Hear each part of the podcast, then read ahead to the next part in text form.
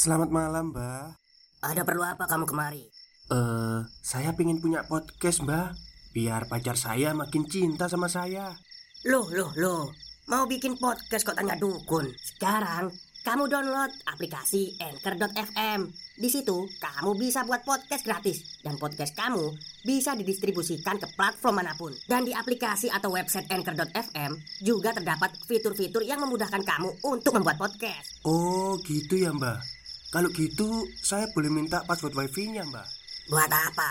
Buat download Anchor.fm, Mbak.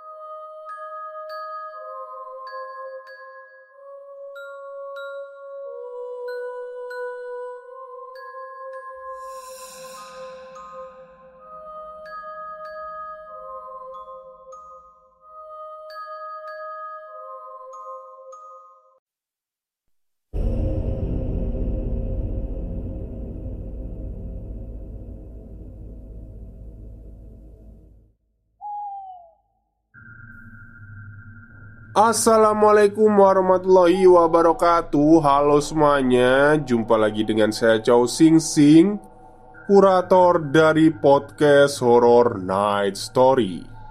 Halo Apa kabar semuanya? Semoga kalian semua baik-baik saja ya.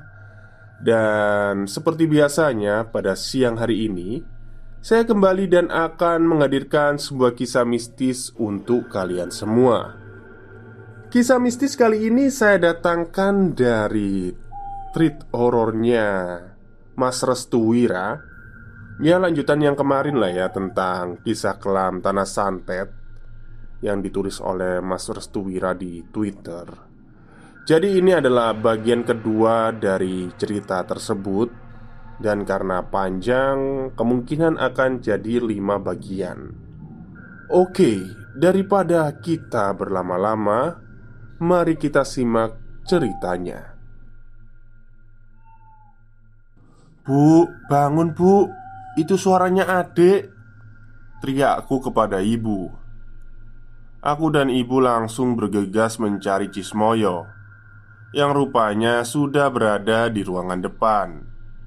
Bersamaan dengan itu, Simbah Kakung dan Simbah Uti sudah terbangun. Namun, Ketika kami mendatangi Cismoyo Ada yang berbeda dari gerak-gerik Cismoyo saat itu. Tangannya mendekap di dada Sembari menundukkan kepalanya. Lalu Suaranya berubah menjadi sangat berat Seperti ada sosok yang sedang menguasai tubuhnya. Dan hal ini pun akhirnya dirasakan oleh Simbah Kakung dan juga Simbah Uti Keduanya benar-benar paham jika sesuatu yang merasuki tubuh Cismoyo adalah leluhurnya yang akan memberikan sebuah pesan. "Kenapa kamu masuk ke dalam tubuh cucuku?" Uh, suara itu yang terucap pertama kali dari mulut Cismoyo. Aku yang mendengarnya sempat tak percaya bahwa itu adalah suara Cismoyo. Ada pesan apa? Tanya Simbah Kakung. Keluarga ini bakal kena serangan. Serangan apa? Kijing miring. Simbah Kakung dan Simbah Uti yang mendengar hal itu langsung terkejut. Aku tidak mengerti Mengapa keduanya seperti orang panik sewaktu mendengar kalimat kecing miring itu yang diucapkan oleh sosok yang merasuki tubuh Cismoyo. Aku ora sanggup ngelawan manusia biadab itu. Siapa yang bakal ngirim kijeng miring itu? Tiba-tiba Kismoyo mengangkat kepalanya ke hadapan Simbah Kakung dan Simbah Uti Keduanya benar-benar tidak yakin jika sosok yang merasuki tubuh Cismoyo akan mengucapkan pelaku dalam pengiriman kijing miring kepada keluarga Simba. Wadus ireng Bruk Tubuh Cismoyo langsung terjatuh Saat dirinya menyebutkan kalimat wedus ireng kepada Simba Kakung dan Simba Uti. Namun, saat di mana Cismoyo tidak sadarkan diri, hanya ibu yang membantu dan menolong Cismoyo. Sedangkan Simba Kakung dan Simba Uti keduanya tidak membantu ibu. Bah, kekecing miring itu apa? Tanyaku dengan rasa penasaran yang sangat tinggi Simba Kakung dan Simba Uti menatap tajam ke arahku. Seorang pertanyaanku adalah penambah beban pikiran mereka berdua. Lalu, kenapa sosok itu merasuki Cismoyo? Aku masih terus melontarkan banyak pertanyaan. Bukan karena aku tidak sopan Atau tidak memiliki adab. Namun, aku sendiri masih tidak mengerti mengapa keluargaku sendiri tidak merasa kerasan atau nyaman di setiap waktunya. Kejadian seperti ini sudah sering terjadi. Aku sendiri berniat untuk menghentikan hal ini, namun bagaimana itu bisa terjadi? Sedangkan aku sendiri tidak mengerti secara rahasia yang ditutup-tutupi oleh simbahku sendiri. Berbeda hal dengan ibu, justru aku tidak mau ikut campur. Apakah kejadian ini juga ada kaitannya dengan kematian ayahku? Simba Uti pun akhirnya mendekat. Kedua tangannya sudah bersiap-siap, entah ingin menamparku atau ingin melayangkan bogeman mentah ke arahku. Aku tahu Simba akan marah jika aku tidak menjaga adab dan sopan santun kepada orang yang lebih tua. Namun kali ini aku melihat Simba Uti mendekatiku dengan raut wajah yang penuh kesedihan. Tak terasa, air matanya terjatuh saat aku menanyakan hal itu kepada Simba.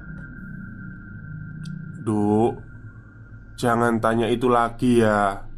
Kamu gak perlu tahu Ucap Simba sambil memeluk tubuhku Kenapa mbah? Udah kamu gak perlu tahu. Itu bukan ranah kamu. Pelukannya semakin erat. Seperti ada bahasa tersirat yang benar-benar ingin disampaikan oleh Simba Uti kepadaku Jaga adikmu. Dia akan jadi target. Target apa mbah? Simba Uti melepaskan pelukanku Dia mengusap rambutku dengan penuh kasih sayang. Tampaknya ada sesuatu yang memang dirahasiakan oleh Simba. Sampai-sampai dirinya melarangku untuk mengetahui apa maksud dari kejeng miring itu. Orang yang memiliki kemampuan secara turun-temurun dari leluhurnya. Dia adalah orang yang memiliki anugerah. Namun, Ujian yang akan dihadapinya sangatlah besar Jelas sih Mbah. Uti. Tapi Mbah Bukannya Cismoyo tidak terikat dengan lambean gunung? Tanyaku Dia adalah satu-satunya trah atau keturunan kita Yang akan menjaga lambean gunung dari para dukun Termasuk Mas Paijo sendiri. Kita belum tahu apa motif dari Mas Paijo Sampai-sampai ia terus-menerus memaksa Simba untuk menyerahkan lambean gunung. Ibu langsung mendekat. Dia langsung menyuruhku untuk tidak berkata apa pun lagi, karena memang pembahasan sedikit sangat rumit dan sulit. Kamu tahu, sewaktu ibu mengandung adikmu, ada banyak kilatan cahaya yang melewati rumah ini dan meledak di lambean gunung. Tanya ibu kepadaku Kilatan cahaya. Memangnya itu apa bu? Itu adalah bentuk serangan. Desa ini menyebutnya sebagai santet. Jika kilatan cahaya yang menerangi gemerlap malam dan terhenti di suatu tempat Berarti tempat tersebut sedang mendapatkan serangan santet Aku sekarang paham bisa dibilang apa yang menjadi ujian dari Cismoyo adalah berawal saat dirinya dilahirkan dan mengawali hidupnya di dunia baru. Jika saja memang lambean gunung itu tidak pernah tercipta, Bapak pasti masih hidup. Jelas ibuku. Bapak. Berarti Bapak meninggal karena Ya, bapakmu meninggal karena serangan santet, Duk. Antara percaya dan tidak percaya, aku merasa jika apa yang baru saja dikatakan oleh ibu adalah hal yang tidak biasa. Semua orang yang meninggal karena mewarisi lambehan gunung, mereka meninggal dengan cara yang mengenaskan. Jelas sih Mbah Uti. Maksudnya apa, Mbah? Jika tidak wajahnya terkena serangan sewu lemut, mereka akan diambil kedua bola matanya secara paksa. Jelas si Mbak Uti. Part kedua. Sewu lemut dan dua bola mata. Si Mbak Uti mulai bangkit. Dia membuka pintu rumah selebar-lebarnya. Tampaknya Menghirup angin segar menjadikan tubuh Simba menjadi agak membaik Lambehan gunung adalah berkah Tuhan. Tidak semua orang mampu menjaga dan merawat lambehan gunung. Namun, itu juga berlaku bagi orang yang terikat dengannya. Siapa yang terikat dengan lambehan gunung, maka ia harus siap mengitari beberapa resiko yang sangat sulit untuk dicegah. Padahal, lambehan gunung hanya lahan biasa lahan yang dibuka untuk akses jalan dan lain sebagainya. Namun, mengapa orang-orang yang berilmu hitam seperti dukun dan yang lain sebagainya selalu mencampuri urusan keluargaku untuk terus menciptakan ambisinya? Simbah Kakung yang tidak kuat dengan pembahasan tersebut akhirnya masuk ke dalam kamar Mungkin tidak akan ada habisnya jika membahas lambehan gunung kepadaku yang belum paham sedikit pun akan dunia spiritual yang sangat mendalam. Namun, karena adikku sendiri yang dinobatkan menjadi penerus dari lambehan gunung, mungkin ada banyak cara untuk bisa menghentikan hal semacam ini. Bu, aku mau tanya satu lagi. Ucapku Kamu mau tanya apa? Tanya ibu Jika nantinya lambehan gunung jatuh kepada Mas Paijo Gimana nasibnya Cismoyo dan keluarga kita? Ibu mulai memainkan jari-jarinya Seperti ada rasa gundah dan khawatir Jika dirinya menjelaskan secara detail Terkait akibat dan dampak yang akan terjadi jika tanah itu jatuh kepada Paijo. Hmm, ibarat sungai yang mengalir deras dan jernih, maka sungai itu akan cepat mengering dan menyebarkan kerusakan bagi semua makhluk yang ada di dalamnya. Ikan-ikan akan mati, tumbuhan akan layu, air bersih akan langka, dan bebatuan akan menjadi tanah seutuhnya. Jadi, singkatnya, kita semua akan mati, kata ibu. Itu adalah perihal kecil. Kita semua sudah siap mati jika lambean gunung jatuh kepada orang yang salah. Namun, yang paling berdampak adalah bagi seluruh warga yang ada di sekitaran sini. Mereka semua akan melihat rupa iblis yang menakutkan Yang mampu menjadikan kita semua terhisap akan energi negatifnya Kita menyebutnya Demit Wedus Ireng Demit Wedus Ireng? Iya Salah satu demit yang penuh dengan keserakahan Demit itu akan memberikan kesepakatan terkait apa yang diinginkan oleh tuannya Penjelasan itu membuatku paham akan satu hal. Jika nantinya keluargaku akan menjadi target, berarti semua dukun akan terus menyerang keluargaku hingga keturunannya. Setelah kondisi Cismoyo sudah membaik Si Mbak Uti pun menyuruh kita semua untuk tidur. Semua penerangan rumah dimatikan. Pintu, jendela, semuanya ditutup rapat. Malam itu Simbah Uti langsung berbisik-bisik kepada Simbah Kakung di dalam kamar. Aku sengaja ingin mencari tahu apa yang mereka bicarakan terkait penyerangan yang akan terjadi di saat Purnama mulai menampakkan dirinya. Apa tidak salah menjadikan Cismoyo untuk jadi wadah selanjutnya? Tanya si Mbak Uti. Aku yakin kok Cismoyo bakal kuat ngadepin Niki. Simbah Uti merasa bimbang dengan keputusan yang telah Simbah Kakung putuskan untuk menjadikan Cismoyo sebagai wadah selanjutnya. Namun dirinya juga tidak bisa menolak jika pilihan itu adalah hal yang seharusnya benar-benar akan terjadi. Karena memang tidak ada pembahasan lain. Aku pun berencana untuk memasuki kamar. Namun Entah mengapa tiba-tiba hujan turun dengan deras Kilatan petir pun memberikan cahaya yang jelas tepat di hadapan Gordon Semakin pit petir itu menggelegar, semakin jelas bayangan yang terbentuk tepat di hadapan jendela rumahku. Aku menangkap sebuah gambaran yang terbentuk secara nyata.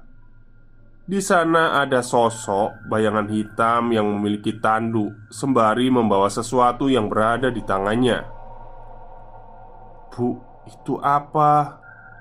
Tanyaku sembari menunjuk ke kamar ibu. Aku langsung mengetuk pintu kamar ibu. Tidak lama kemudian, ibu keluar sembari menanyakan apa yang baru saja aku lihat. "Bu, ada orang lain di depan rumah." Ibuku langsung menatap ke arah yang sama.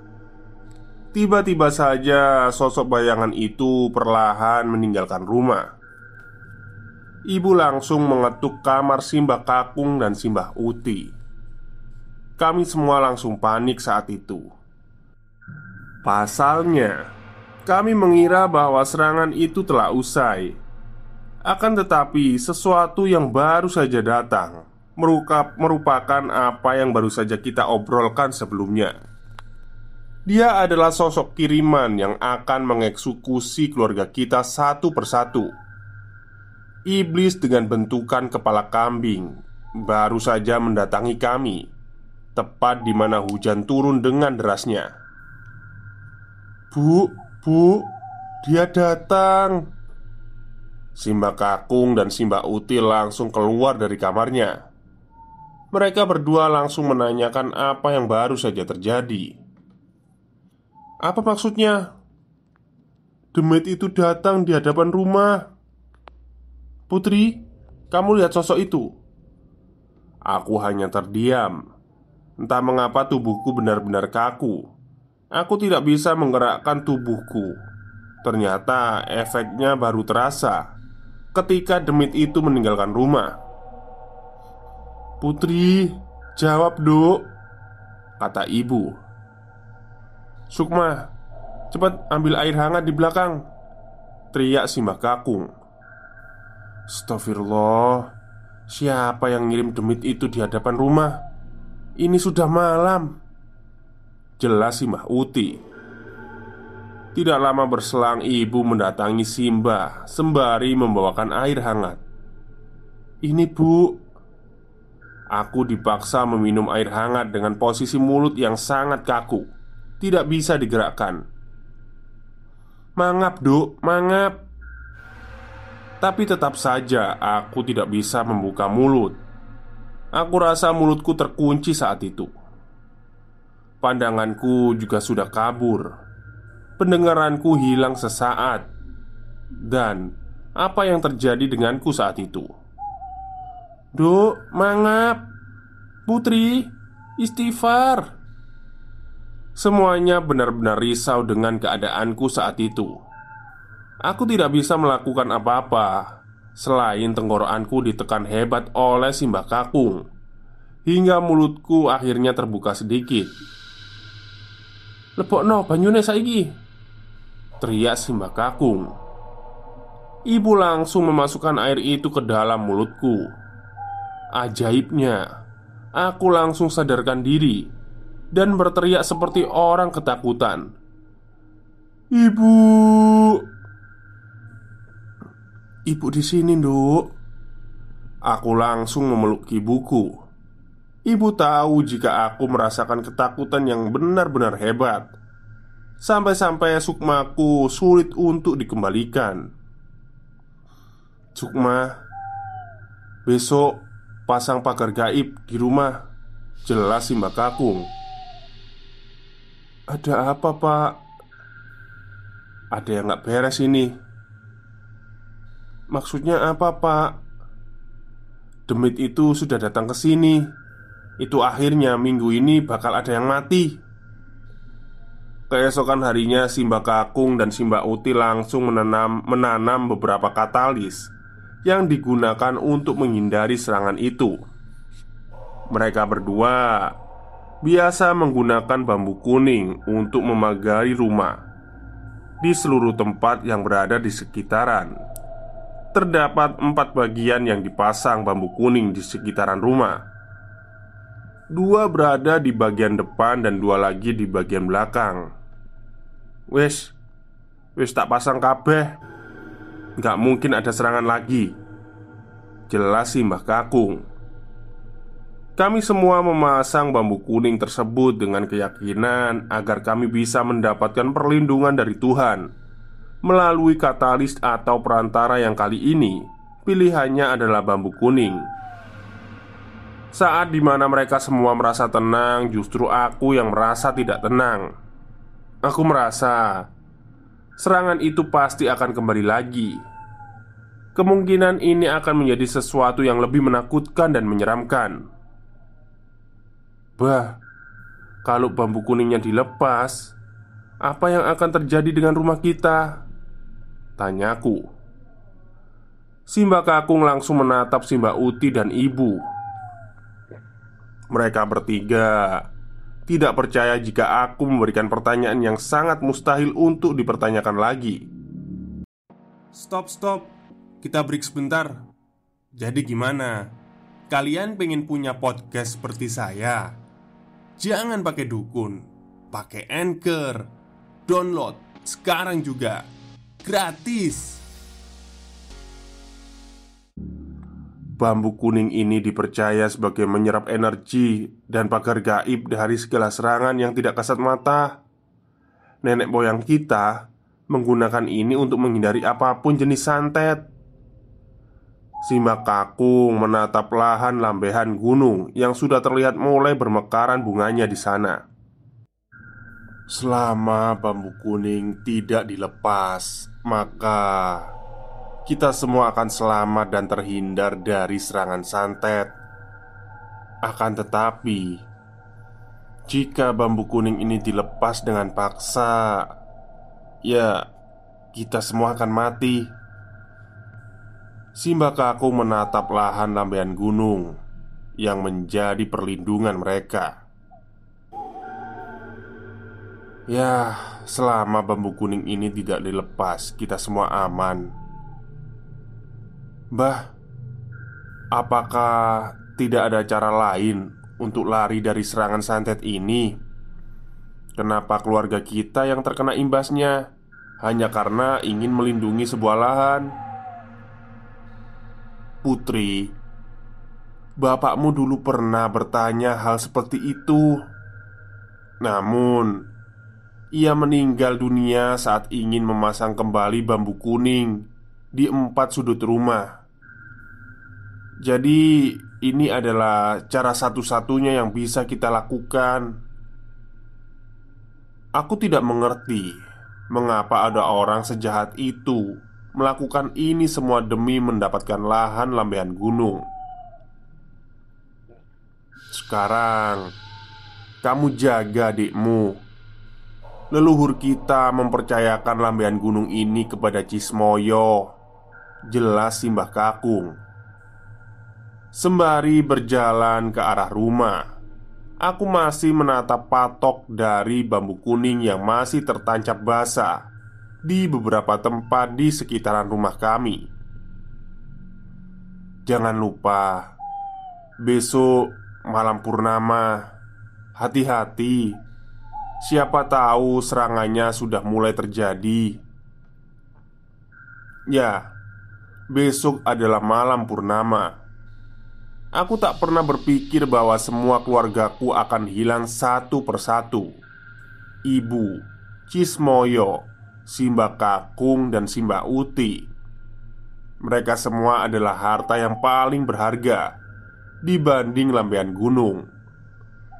Aku mempercayakan mereka sampai-sampai aku sendiri tidak mengetahui apa yang harus aku perbuat untuk menyelesaikan ini semua. Malam harinya, Simbah Uti mematikan seluruh penerangan yang ada di dalam rumah. Ia kemudian memantau seluruh keluarga yang berada di seluruh kamar. Alhamdulillah, sudah tidur semua. Simba Uti pun kembali berjalan ke kamarnya.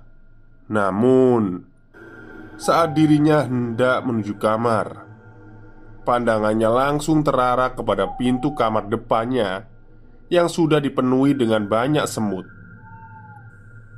Loh, semut dari mana ini? Ribuan semut hitam telah memenuhi pintu kamar. Terdengar secara jelas suara kesakitan dari dalam kamar. Bah, Mbak Simba Uti pun segera berlari ke arah depan rumah Ia berencana untuk mendobrak jendela kamarnya Namun saat dirinya hendak menuju ke arah jendela Tiba-tiba Sosok manusia berkepala kambing Dengan tanduk yang sangat lebar Dan tubuh yang dipenuhi dengan bulu berwarna hitam legam tengah mencabuti patok kepala bambu kuning. Simba Uti melangkah mundur. Ia tahu yang berada di hadapannya adalah sosok yang dibicarakan oleh Simba Kakung. Namun ternyata demit wedus ireng itu sudah mengetahui kedatangan Simba. Dia perlahan maju ke arah Simba Uti. Ojo merene, Simba Uti langsung berlari masuk ke dalam rumah sembari berteriak ketakutan. Ia pun langsung menutup pintu rumahnya dan menguncinya agar demit wedus ireng itu tidak memasuki rumahnya. Simba pun langsung menggedor pintu kamar ibu dengan kencang. Saking kencangnya, ibu sampai terkejut dengan gedoran itu. "Sukma, Sukma, keluar! Tolong bapakmu!" Ibu pun langsung keluar dan melihat Simba Uti dengan wajah yang begitu ketakutan. Ono apa to, Bu? Wedus ireng, wedus ireng iku udah datang ke rumah. Astagfirullah. Tiba-tiba pintu depan rumah digedor-gedor oleh sesuatu. Ibu dan Simba terkejut. "Bu, gimana ini?" Tolong bapakmu Aku mau ngambil kopi di belakang. Aku pun langsung menuju kamar Simba Kakung. Sedangkan Simba Uti dirinya langsung berlari menuju dapur untuk mengambil kopi hitam Agar ditaburkan di hadapan pintu dalam rumahnya. Saat ibu menyaksikan pintu depan rumah Kakung Ia terkejut karena pintu itu sudah dipenuhi oleh ribuan semut hitam Suara kesakitan dari Simba Kakung yang berada di dalam kamar semakin terjelas. Tolong, tolong aku. Aku gak kuat. Ibu memaksa kedua tangannya untuk membuka pintu Simba Kakung. Kedua tangannya dipaksa untuk terus membuka pintu kamarnya. Secara perlahan, semut-semut itu mulai berjalan ke arah tangan ibu dan kemudian masuk ke dalam baju. Perlahan demi perlahan semut itu mulai menggigiti seluruh bagian tubuh ibu Leher, payudara, hingga bagian yang sangat vital, yaitu bagian kelamin ibu. Allahu Akbar.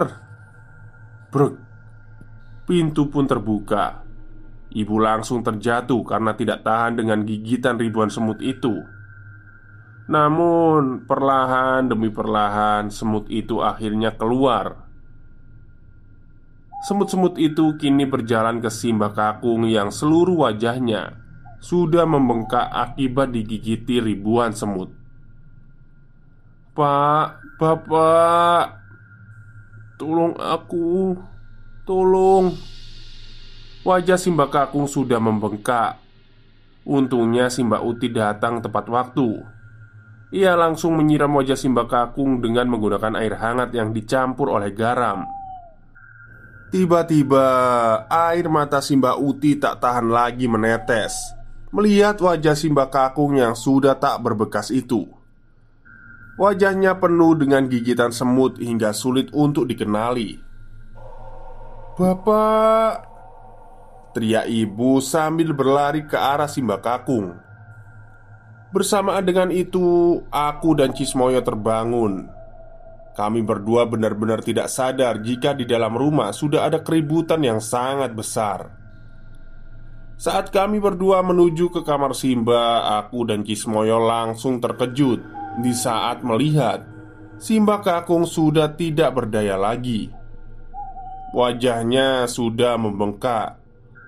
Bersamaan dengan itu, banyak semut-semut yang berada di sekitaran kamar Simba Kakung. "Bajingan kamu!" teriak Simba Uti sambil memukuli semut-semut hitam. "Simba, ibu!" ucapku dengan mulut yang sedikit bergetar. Aku perlahan berjalan ke arah Simba Kakung. Namun tangan Cismoyo menahan bajuku agar tidak menuju ke sana. Mbak, itu apa? Tiba-tiba ibu dan Simba Uti langsung terpengaruh oleh suara Cismoyo. Mereka berdua perlahan melihat dan mendekati Cismoyo. "Ada apa, Nak?" tanya ibu. Aku pun langsung menengok ke arah yang sama dengan apa yang dilihat oleh Cismoyo. Namun, saat aku melihat ke arah yang sama, Tiba-tiba tubuhku langsung terdiam tak bergerak Bu Itu ada wedus ireng. Dia ada di sini. Berbeda dengan Cismoyo Dirinya langsung berjalan ke arah wedus, wedus ireng itu Yang sudah ada di hadapan pintu. Tidak mungkin Tidak mungkin. Aku sudah menaburkan kopi itu. Mana mungkin wedus ireng itu bisa masuk?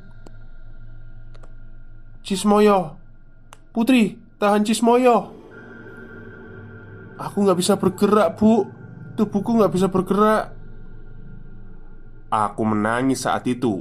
Aku melihat dengan jelas Cismoyo kecil Berjalan ke arah sosok wedus ireng itu.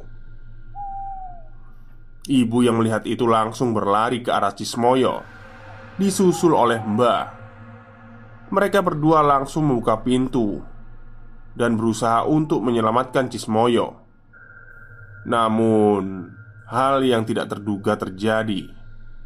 Tepat di luaran rumah, telah berdiri puluhan demit dengan beraneka macam bentuknya. Ada pocong, genruwo, hingga para kerucuk-kerucunya menyambut kedatangan Cismoyo. "Nak, pulang, jangan ke situ!"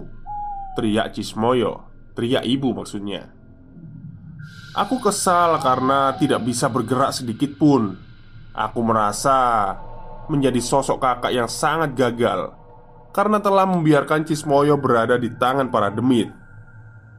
Saat di mana Cismoyo digandeng oleh sosok wedus ireng itu Tangan dari sosok wedus ireng itu Mengarahkan ke arah kedua mata Cismoyo Dengan mudah Sosok itu langsung mencabut kedua mata Cismoyo Hingga Cismoyo kecil Berteriak kesakitan dan menangis sambil menjerit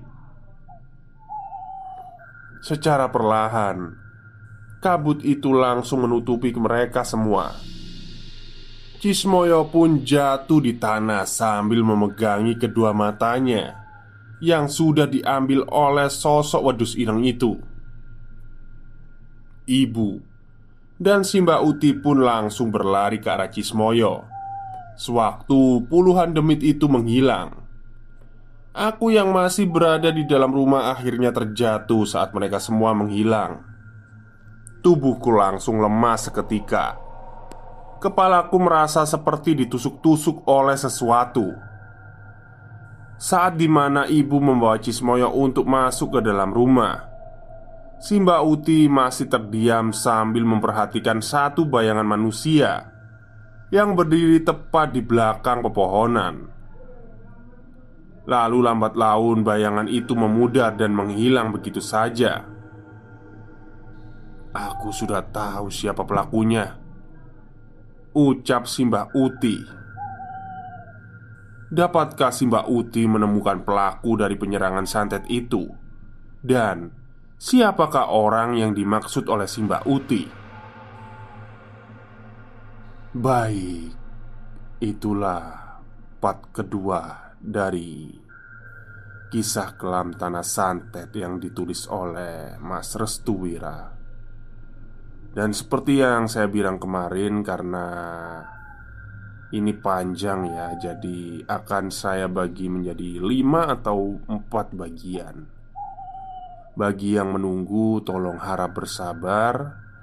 Jadi nantinya akan saya selingi dengan cerita-cerita pendek ya Biar nggak bosan juga.